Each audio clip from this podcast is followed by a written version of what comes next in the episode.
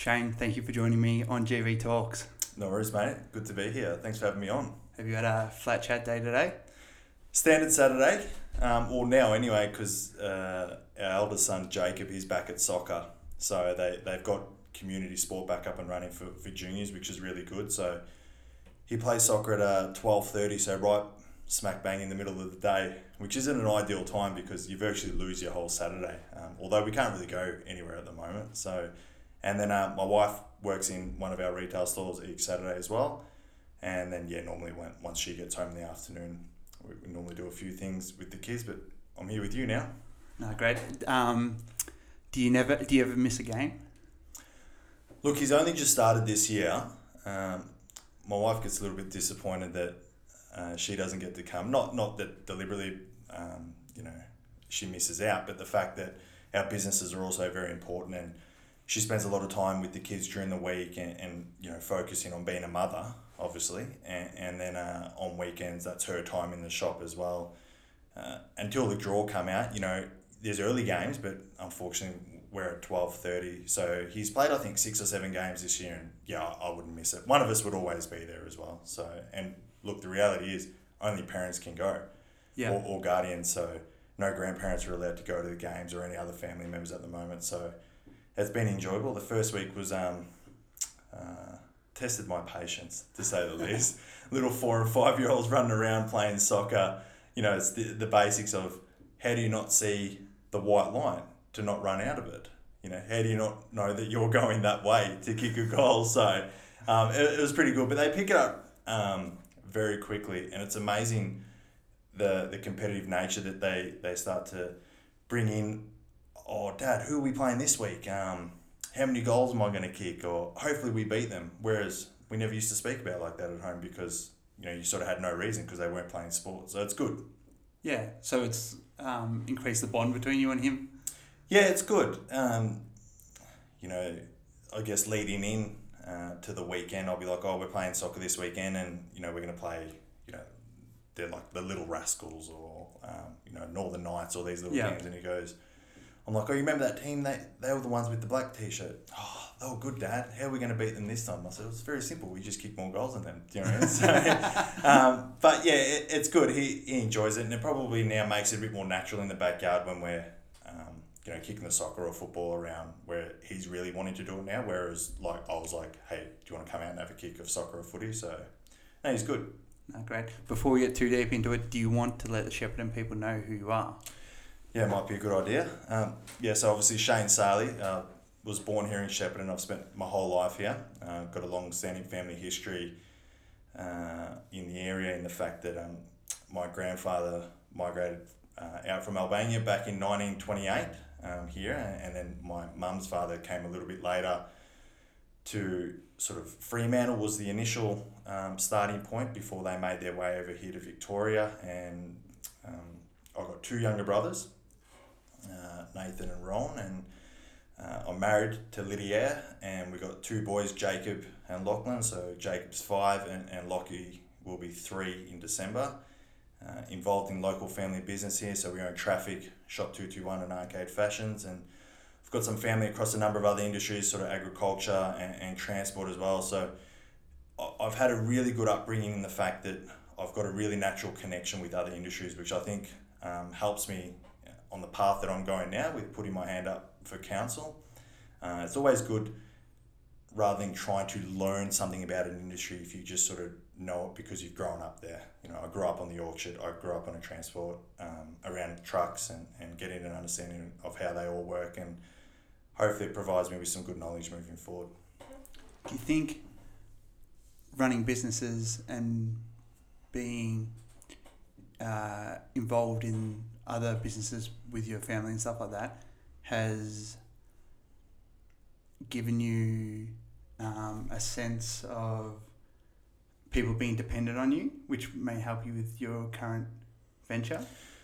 Yeah, possibly. I mean, one thing I really noticed when I got involved in the family business, so before that, I was a, an account manager at the Telstra Business Centre, so um, out and about, um, basically looking after parts of northern Victoria, um, trying to convince them to to sign up their Telstra accounts with us here in Shepparton.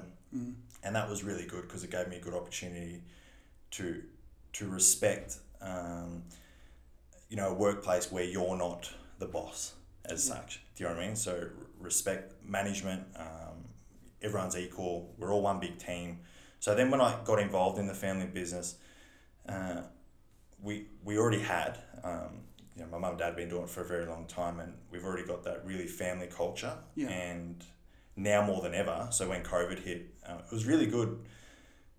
It's probably the only positive you could bring out of the whole situation is that when it hit, um, we came together even closer as as like staff and, and ownership, Yeah. um, like a big family, and sort of say, look, we're in this together, we're going to get through it, and if we all help each other, then we'll give ourselves the best opportunity to, to be on the other side, um, you know, still open and being able to offer the products and services that we do. So, yeah, I mean, look, I guess to answer your question, I've gone about it a long way, but I, I don't think so. I think it just, you know, it's just natural, you know, working with the team, and, and that's play footy, the businesses I'm involved in, and, and it'd be similar with council. If you can't work together as a team, you got no hope. How do you build a team culture with your employees? Giving them a sense of ownership, um, that's probably uh, one thing that I've I've like, uh, or sorry, I should say I've tried to bring in, I guess as well. Um, everybody loves responsibility. Yeah, I think that. Um, hundred percent. Yeah, so I think, you know, and it could even be the simple ones of, you know, here's the key to the shop, you know, you're opening now. Um, you know, here's the alarm code, here's the process of, of how we open now.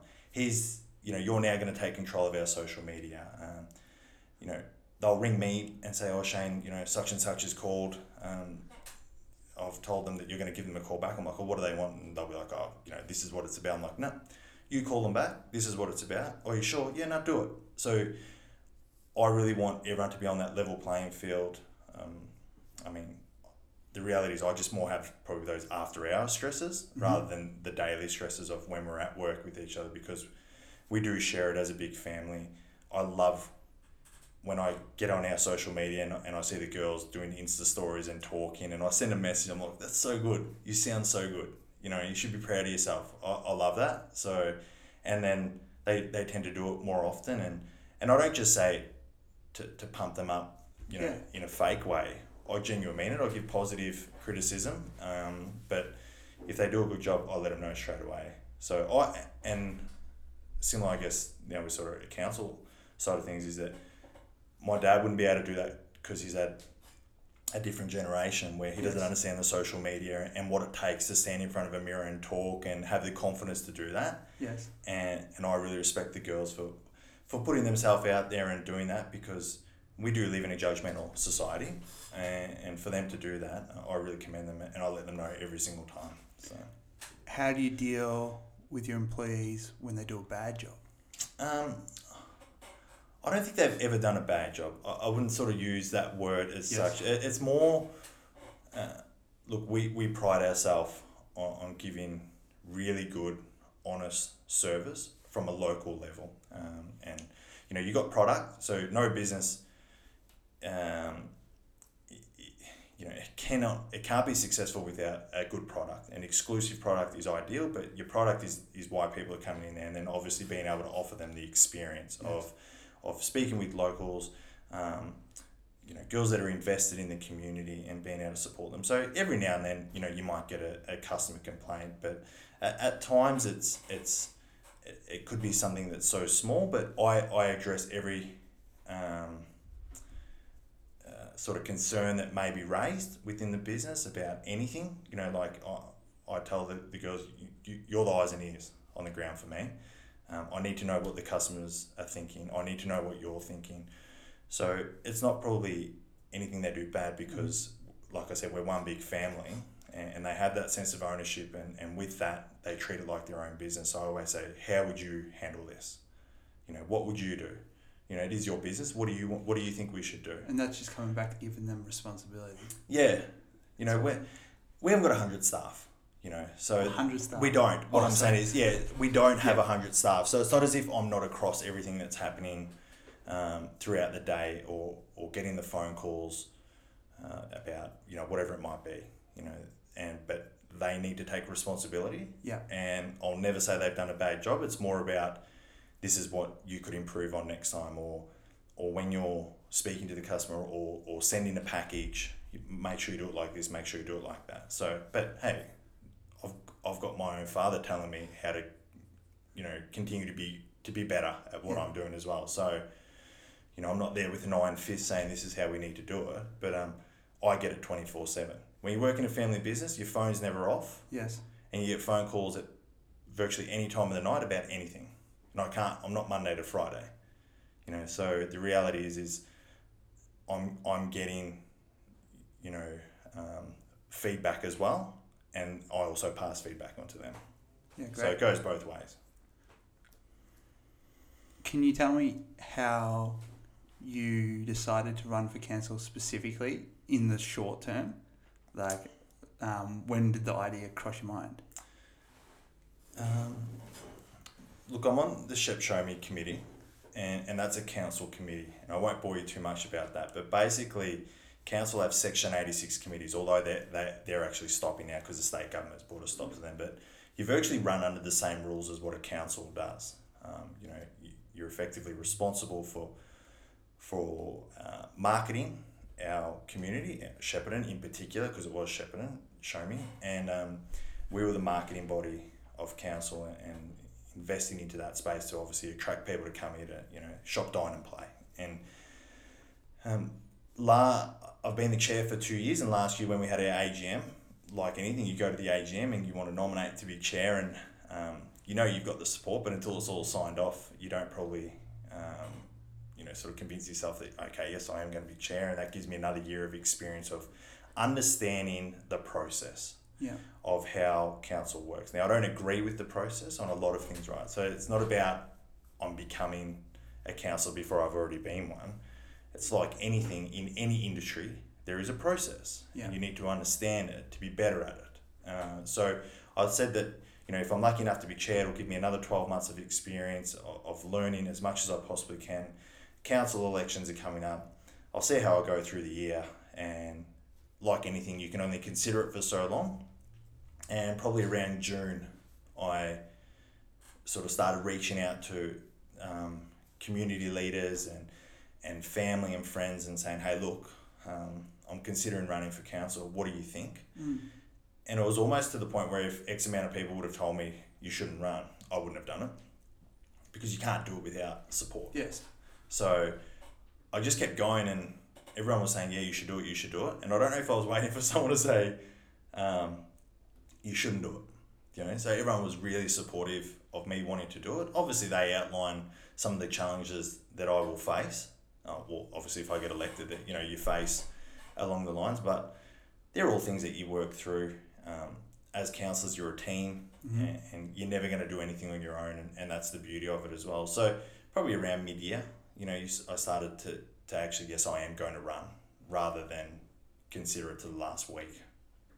Yeah, I was working at a gym in Warrnambool, and my manager said, because I was complaining that I wanted to do all this amazing stuff, and he said, you have to do all the processes first, and then if that's not working, then we will entertain these new ideas that you have to bring these people through the doors. Yeah. So we, we kind of needed to go through the process before I could start doing everything that I wanted to do. And that's where, when he told me that, that's when it kind of sank in that you you got to do these boring things first before you can start implementing all these new ideas. Is that kind of how it would be at council? Yeah, uh, it's also so the Shep Show Me meetings. All of them were in the council boardroom where Yeah. the council meetings are.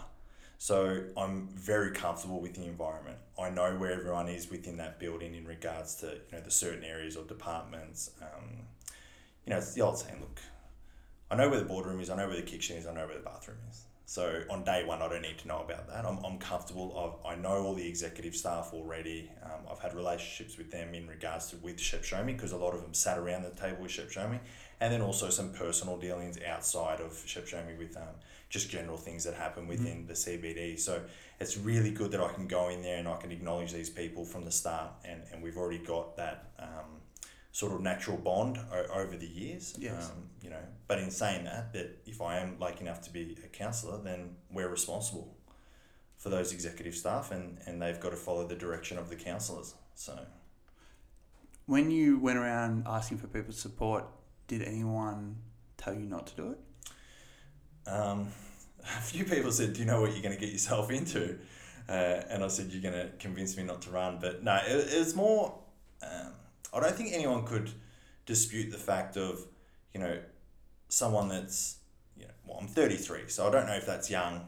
You know, it's traditionally not an age that most people would put their hand up to run for council. So, you know, I'm not going to say I'm young or old, but it's not traditional for a 33 year old um, business owner and operator, you know, married with young kids and, and still playing local footy to say, hey, I want to run for council. You know, it's normally people that have a bit more time on their hands, um, perhaps already in that political circle and want to advance their skills a little bit more differently. So I think people probably look at and say, it'll be really good to get a real person who's on the ground, connected to the community, Mm. sitting around our table. That's generally a lot of the responses I got. So, you know, that was from, you know, I've probably spoken to over a hundred individual people. Not not necessarily about should I run for council, but once you get to the point of announcing then trying to get as much information as you can about, you know, what are the things that are important within our region and, some of the things that I need to work on so I can best prepare um, for if I'm given that opportunity. Yeah. I'm not from Shepparton, so maybe you can explain this to me. But I noticed um, you had John and Agatha support you. Who are those guys in the community? Yeah, so John and Agatha Anderson, they owned um, only just recently exchanged hands. So they owned John Anderson Pharmacy, which is not too far from this studio here, for about 40 years. Wow. So how that came about, and I'm so lucky to have John Anderson specifically um, in, endorse me for you know, my election. Yeah. And we started to sort of form a bit of a relationship earlier this year. So the Maude Street Mall has been a hot topic for about 25 years or more. And it's sort of been laughable, to be honest, the last, you know, probably last five or six years. And John Anderson, who's the president of the Chamber of Commerce, um, basically drove that project to the point where council made a decision to open up the mall and invest the money into redeveloping that space, which is great. But It's great.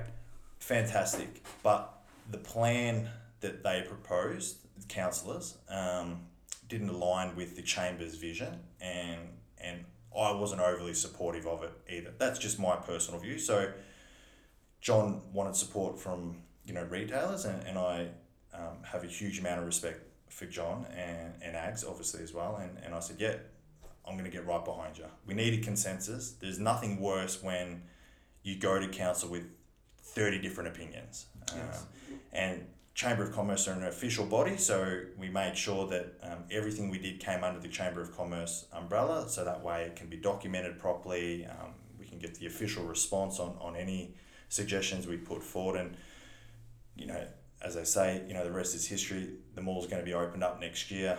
Um, they're still working on f- final detailed design and exactly sort of how it looks, but um, it'll be a road virtually from Fry Street, exiting at High Street with parking either side, which is really good. So it provides a really good, flexible platform to attract commercial investment, which I think is important.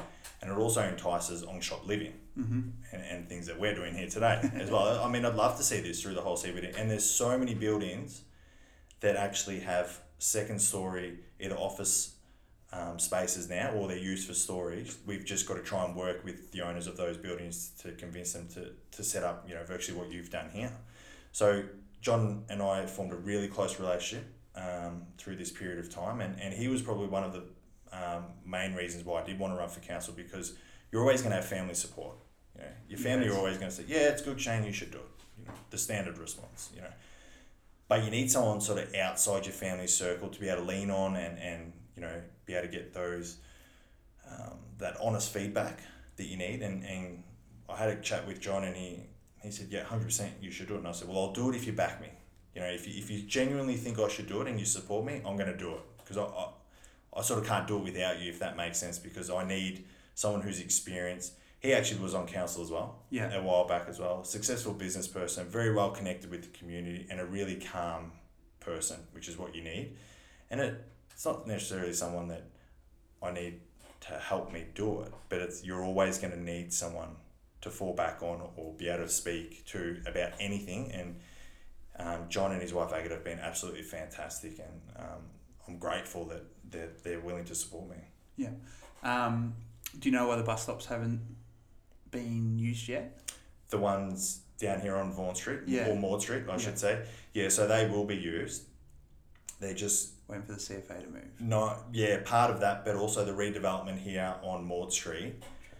Yeah, which will from High Street to Vaughan Street, which will upgrade the roundabout, you know, down at Coles there. Yes. So when that gets upgraded to lights, and then this half of um, Maude Street will also get redeveloped, Yeah. and then the the fire station will move out. That hasn't impacted um, the buses because the buses still used to always go there and stop where they do now. Yeah. You know, opposite um, Vinny's there. yeah, Vinny's and, and those three other businesses that are down there as well. So they've always been there. I think it's just more the ability of them being able to sort of commute through that intersection with the roundabout and all those types of things. But um, that will be, this is public knowledge. You know, Yeah, it's, not, yeah, it's yeah. not anything that no one else would know. It's just how far you want to look into it. But I think that that will be finished um, possibly by mid mid next year. So you're basically going to have that completed and hopefully the Maude Street Mall completed by the end of next year. So this whole strip from Fryers Street to Vaughan Street is state of the art. It's going to be amazing. So Yeah, it's a great strip, and it's sad to see so many stores empty. What what what businesses do you think would fill those stores? Because I spoke to Alistair Hand once, and he said it would be amazing if they were full of food stores, and I loved that idea when he was pitching it to me because I love that all the food stores are right there on Fry Street, and if you had them fill all those Maude Street stores up as well, it would Yeah. just be a hub for the community. That's was an idea that I got pitched, and I thought it was awesome. yeah, I mean, look, that's why I said to you, providing the platform is council's responsibility. So investing into you know commercial infrastructure to at least give businesses an opportunity to invest in there is where you've got to start. So clearly that's going to be happening now. If I said to you, and this is what a lot of people don't realize, it's not that easy to open up a business Yeah, right? So people say, oh, you know, we should do this or we should do that. But if I said to you, I can give you any shop you want that's empty right now, free rent, but in one month you've got to tell me what business you're opening and you've got to go and do it, what would you do? And you've legitimately got to invest into it. And I'll give you a free shop. how big is the shop? Oh, just, you know, pick anyone. I'd put a gym in there. You would? Yeah. Yeah, you would. but the average, the, Yeah. But the the point is that when I ask people that question, they go, "Oh, I don't know. I'd put food, or oh, I don't know. I'd put fashion, or Yeah. you know, yeah, but what? What exactly? Yeah, what? And you're gonna pay to set it up? Do you know what I mean? So Yeah. we've got the buildings. It's just that we just don't have the people right now that want to invest into Yes. a commercial business. So what's the solution to that? Well, clearly providing a platform that would entice them. Yeah. So the Maude Street Mall has always struggled after hours Yes. because once your retail stores close down, it's quite dark. Um, you know, there has been at times security concerns there of basically, you know, people having to park it outside the mall and walk in.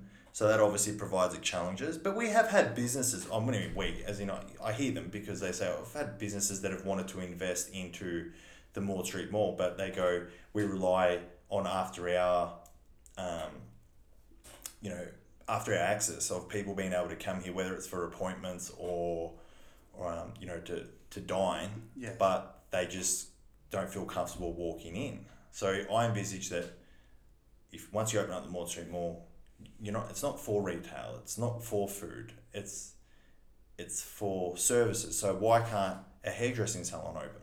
Yes. So then after hours, people can still park in there, and you know, majority of hair salons are are female, so you need to provide that safe environment for them to be able to, you know, operate their business after hours, and then have the access of car parking at the front, so they feel safe when they walk out as well.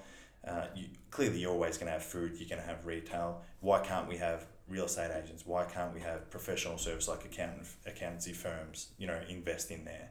You're going to have, you know, It, it makes so much sense now. it, that's that's what I look at. So there's a few things that you need from if you're a commercial business.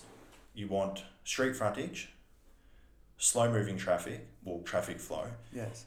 and car parking. They're, they're normally your three main priorities because you get 24 7 marketing because people can constantly drive past your business. You've got parking where people can at least try and get a park close to your business. And obviously, street frontage, well, that makes sense, you know, rather than sort of being in a back little alleyway or, or anything like that. Yeah. We don't have a big enough population to not entice businesses to be on the main thoroughfares. Yes. And people always compare, well, why does High Street have so many empty shops or, or Wyndham Street? Well, the reality is that you've got B double trucks driving down there. You've got half the amount of parking because you've only got parking on the outside. Mm-hmm. It's double lane. It's a highway. It's Yeah, technically a highway. You know, you cannot compare High Street as in traffic movement to Fryers Street. Yeah. It's, you know yourself. You know, it's it's, it's Yes. two different types of thoroughfares. So That's a great point.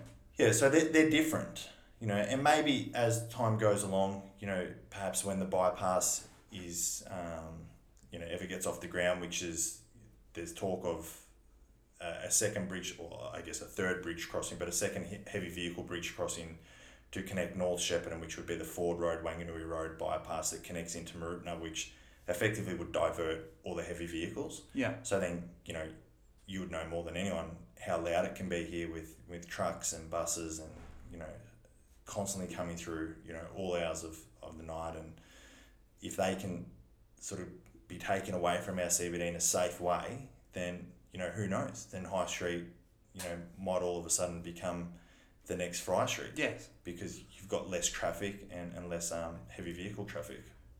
Um, just one more quickly on this. My understanding was um, Maude Street used to have a road going through it. Yeah, it did. Before my time, Okay, so it was a long time ago. Yeah, I think it might have been. Oh, look, obviously there was always a street, and then they converted to the mall in the late eighties. Okay, Yeah, so irrelevant now. well, look, the way it was, and I've actually done a bit of research on it. Not that it really matters too much now, but when malls were big in the US, Australia always follows someone. yeah, We never really seem to be a leader in anything. I don't know, like, is it, you know, like I, I feel like, you know, it's just, and that's okay depending on what it is and, and how far you are behind it. So, uh, you know, I've been in the US before and I, I haven't been to China as such. And, you know, people will say that, you know, we're 20 years behind the US and we're 50 years behind China, you know, in the fact of modernizing and technology and, and what they're doing and, and how they're doing it. But, it sort of makes sense when you look at the mall project because when the Maude Street Mall got put in here, which was based on US success Mm-hmm. in the late 80s, the US started pulling their malls out. okay, So here we are 25 years later, pulling our mall out. yeah, Do you know? So we're that we're sort of slowly catching up. So there was proposals in the late 90s to, to have the mall redeveloped um, after it was put in, but obviously it took you know over 20 years to eventually you know I guess encourage the councillors and, and, and let them see the vision of, of what Yes. this space could look like uh, if we get some traffic movement in there. So yeah, it's it's it's been a, a big project and, and I'm really confident moving forward it'll it'll have huge success. yeah. It sounds great. Why is it important for you to be on the council? Well, I think you know with the nine spots that are effectively available, um, I look at it as that. As I said to you, I'm 33. Um, I'm a business owner and operator, so it's the old cliche. I've got my skin in the game. Yeah. You know, and, and not a lot of councillors, not necessarily here, but elsewhere, have that. So they're not they're invested, but in different ways. So I've literally got, you know, genuine investment in the community. Uh, I still play community sport. Um, married with two young kids, so we're across the kinders. Um, you know, Jacob's going to school next year, so and then as I said, I've got other family that are involved in other industries as well that form a big part of why you know Greater Shepparton so successful. Is that if I can bring those skills and, and my own skills to the table, then I think I can play a big part in one of nine seats, you know, sitting around the council table. So, you know, I just sort of see myself as that genuine, real person on the ground, connected to the community, and being able to be that voice for whoever it wants. I, I feel that I'm approachable. Um, I've been brought up to use the mobile phone. You know, don't be afraid to pick up the phone, speak to people, um, hear their ideas, you know, hear their needs, hear their wants, whatever it might be. I'm here, and and I've got no problem asking the questions and, and making sure that we can, you know, position ourselves uh, in in a really good state moving forward. So, Be the voice of the people. Does that mean the majority of the people? anyone. I, I guess when I came up with, you know, like you, you have slogans Yeah. when you run for council, and, and there were, you know, the old, you, know, you have plenty that get put across. And I, I thought, why am I running? Like, why, you know, why do I want to be on council, and, and what is going to be the reason for people to hopefully vote me in? And it literally is, you know, to be their voice, and that is anyone. So I haven't segregated it Yes. you know, yeah, I'm involved in business. That's one part of my life.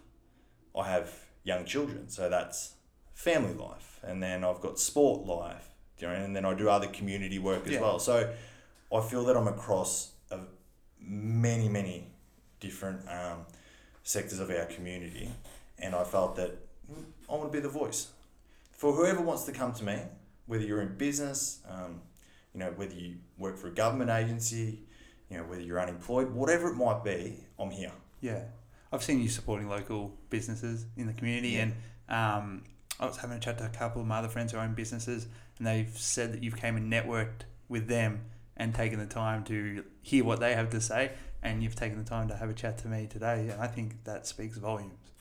I've got no problem talking to anyone. I love going out meeting with people, um, and I did it with Telstra, so that probably gave me, um, you know, sort of that good stepping stone to, to walk in. It's like cold calling.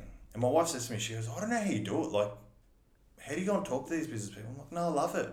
Yeah, I want to know what's going on. You know, I want to know how you're going. And a business owner walking into another business, yes, we're like one big family. You know, you know, although retail and hospitality isn't doing that well at the moment, and many other industries are doing extremely well, everyone understands the challenges that business owners face, which is you know employing staff, you know, paying wages, rent, all the, the factors that um, provide all the challenges to run a successful business. That when I go in and see them, they're just happy to have one of them wanting to put their hand up. And then it's the same when I'm speaking to people at Jacobs Kinder or his local soccer or, or my footy mates and coaches and all those type of things that it's the exact same thing is that I've got no problem meeting anyone anywhere to talk about anything. Have you found that that's increased though since you- you've became like a face of the Shepparton community? Like everyone wants to give you their two cents. Yeah, probably. I mean, once I announced Yeah, um, publicly, then you're probably hearing from different community groups. But I, I knew that was going to happen. Yeah. Um, and I've made a real conscious effort to, to get out to as many community organisations, you know, outside of, I guess, our three main cities, Shep, Mooroopna and Tatura. So Yeah. uh, I was at Katandra West during the week as well. And I always know someone there. You know, Yeah. through, sport connects you with everyone, and you're always going to know someone. That's good because you have that natural connection with someone there, and then everyone's we, we all just want the same outcome. yeah, You know, we, we want a council that is genuinely passionate and invested in our community, sitting around the table making decisions for our future. You know, it's, a, it's not that complicated. yeah, Do you know what I mean? Like, I think that, that that's what I'd want. exactly. Someone who genuinely cares sitting around the table. Yeah, yeah, definitely.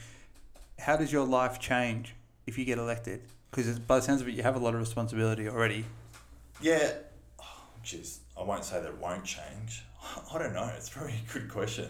You, yeah, you don't know the answer Yeah, exactly. uh, look, I mean, like I said, briefings, um, as we were chatting earlier off air, uh, briefings are part of the day. So a lot of my Shep Show Me responsibility was after hours, and that provided its own challenges, you know, obviously with wanting to play sport and young family. But um, if you put your hand up to do it, you've got to give 100%. percent Mhm. And, and I've, I've sort of proven that with my role with Shep Show Me. And, and I guess now with council, I guess uh, the fact of the briefings happening happening through the week and, and during business hours, well, I'll have to just manage my, you know, time, you know, accordingly, and and I'll put some things in place, and I've already sort of preempted how things might look, and um, I've got full support from, you know, my parents who we're involved in business with, but there is also the responsibility that if I start costing the business, then um, I need to put things in place to compensate me not being there. So Yeah. council becomes just as a bigger priority as what it is running businesses as well, you know, throughout the day. So it's not as if one's more important than the other. I've put my hand up to, to want to represent the community and I need to make sure that I'm responsible for being there at briefings, at council meetings, at community events, and I just need to manage my time. But I'll work it out as I go through. How do you think the community perceives the council? Probably depends who you ask. 100%. Uh, yeah, I think I think that a lot of the community probably don't actually understand exactly what council do mm-hmm. because I feel that we're on the ground and we're really approachable. You know, I've, I've got no problem with any of the councillors. You know, you know their mobile numbers are, are on the websites. You know, you can make appointments to catch up with them, and even now, you know, we're all across social media. We're getting hit with questions, and that's all fine. You know, that's good. Ask as many questions as you want. That I think sometimes they think that councillors are responsible for everything Mm. that happens within the community. But a lot of it is driven from you know state and federal government. Um, Yes. you know, like all the roads aren't council roads. So effectively, High Street and Wyndham Street, they're state roads. Okay. You know, so they're, they're big roads. Yeah. You know, they're not you know council owned roads. So just little things like that. But in saying that, we are the voice for the community and we have to deliver on their expectations on being able to work closely with state and federal government. And we do have some really good members here that represent state and federal that um, I've got a good relationship as well. So that obviously helps. You know, if I am elected, that you know you can advocate for things that might be concerning the community. But I think it's just um, perhaps I think the way council sell some of their projects is always around the budget.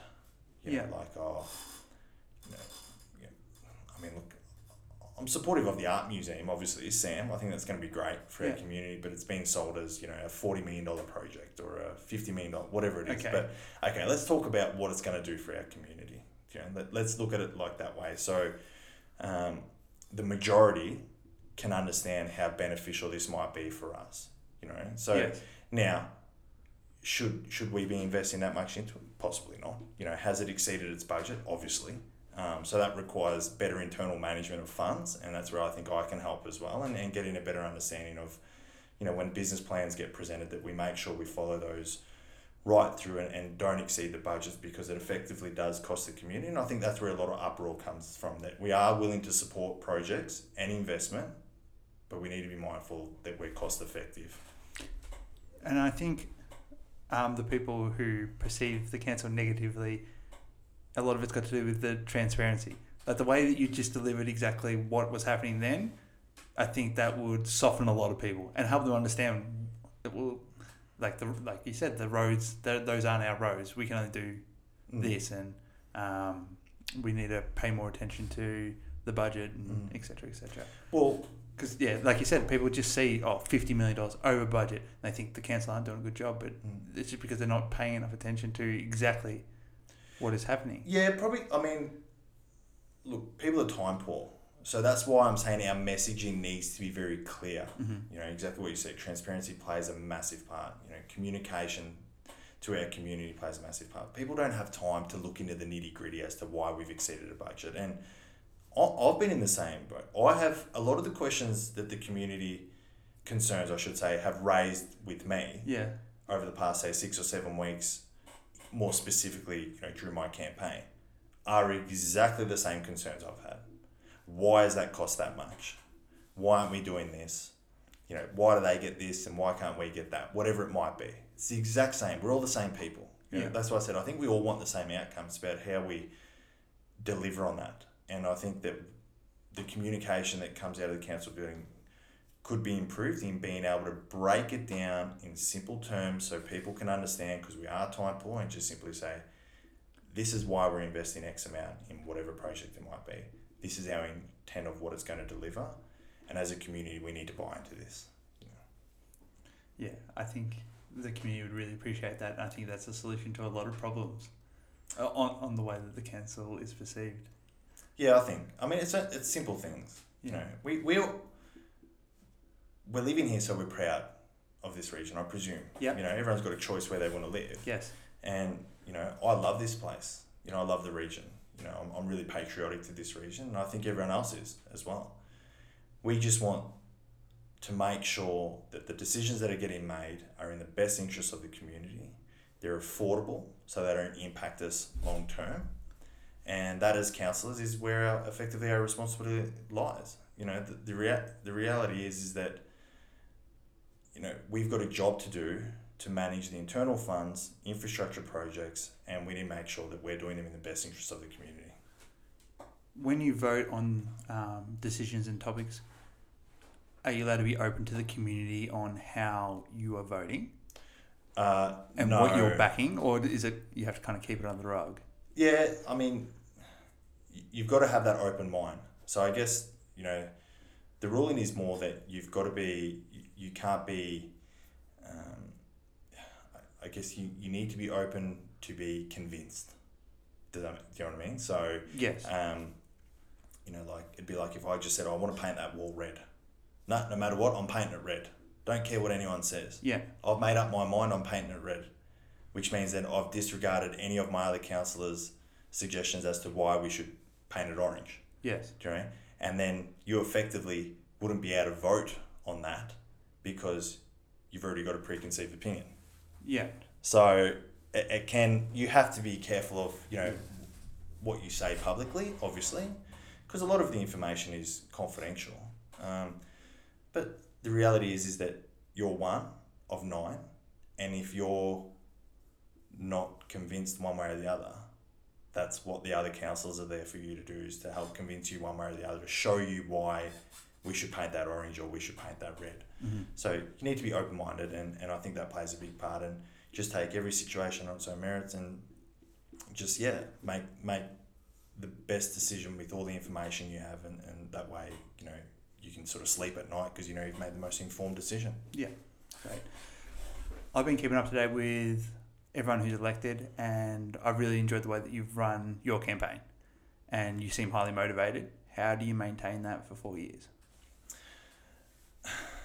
Maybe if I get elected, ask me in four years. But um, yeah, look, like I said, I'm passionate about the region, and the, the title of, of being a councillor, yes, I understand we have responsibilities, but I just really want to do it because I love this place, and I'm invested for the long run. You know, I've- like I said, I've got a long-standing family history here. We're, we're invested into the community. I want to keep that going. Uh, we live in the best region in, in Victoria and in Australia. I mean, where else would you want, want to be? You know, the reality is like, you know, we, we're in the center. We're actually at the center point of everything. Yes. You know, we're, we're two hours from Melbourne. We're two hours from the snowfields. You know, we're virtually an hour from the Murray River. We've got the best climate. Um, we're so lucky here. You know, yes, we don't have some things that perhaps other places have, but that's going to be everywhere. And what I love about this place is we actually drive our own economy. You know, we're massive with agriculture. Yeah. We're massive with manufacturing. Transport is huge. You know, you step outside the CBD at the moment because clearly we've got restrictions in place, and everyone is doing so well. Mm-hmm. You know, so that makes me feel proud, and I think that that energy that comes from within the town helps me and, and would help other councillors to keep moving forward. Um, I'm you know someone that's very progressive, like as in okay, what are we doing tomorrow? I, I don't really care how things were in the past. What are we doing tomorrow? How can we better this place for tomorrow? I've got young kids. How is it going to be for them into the future? So, um, you know, they are effectively my motivation to make sure that in you know 20 years 30 years time that i can say to my own kids let alone you know the next generation coming through that you don't realize how good you've got it now because this is how it was so i want it to be better in the future than what it is now i don't like it when i hear people say Shepparton was better 20 years ago or 15 years ago or 30 years ago i don't believe that Yeah. maybe because I didn't live it.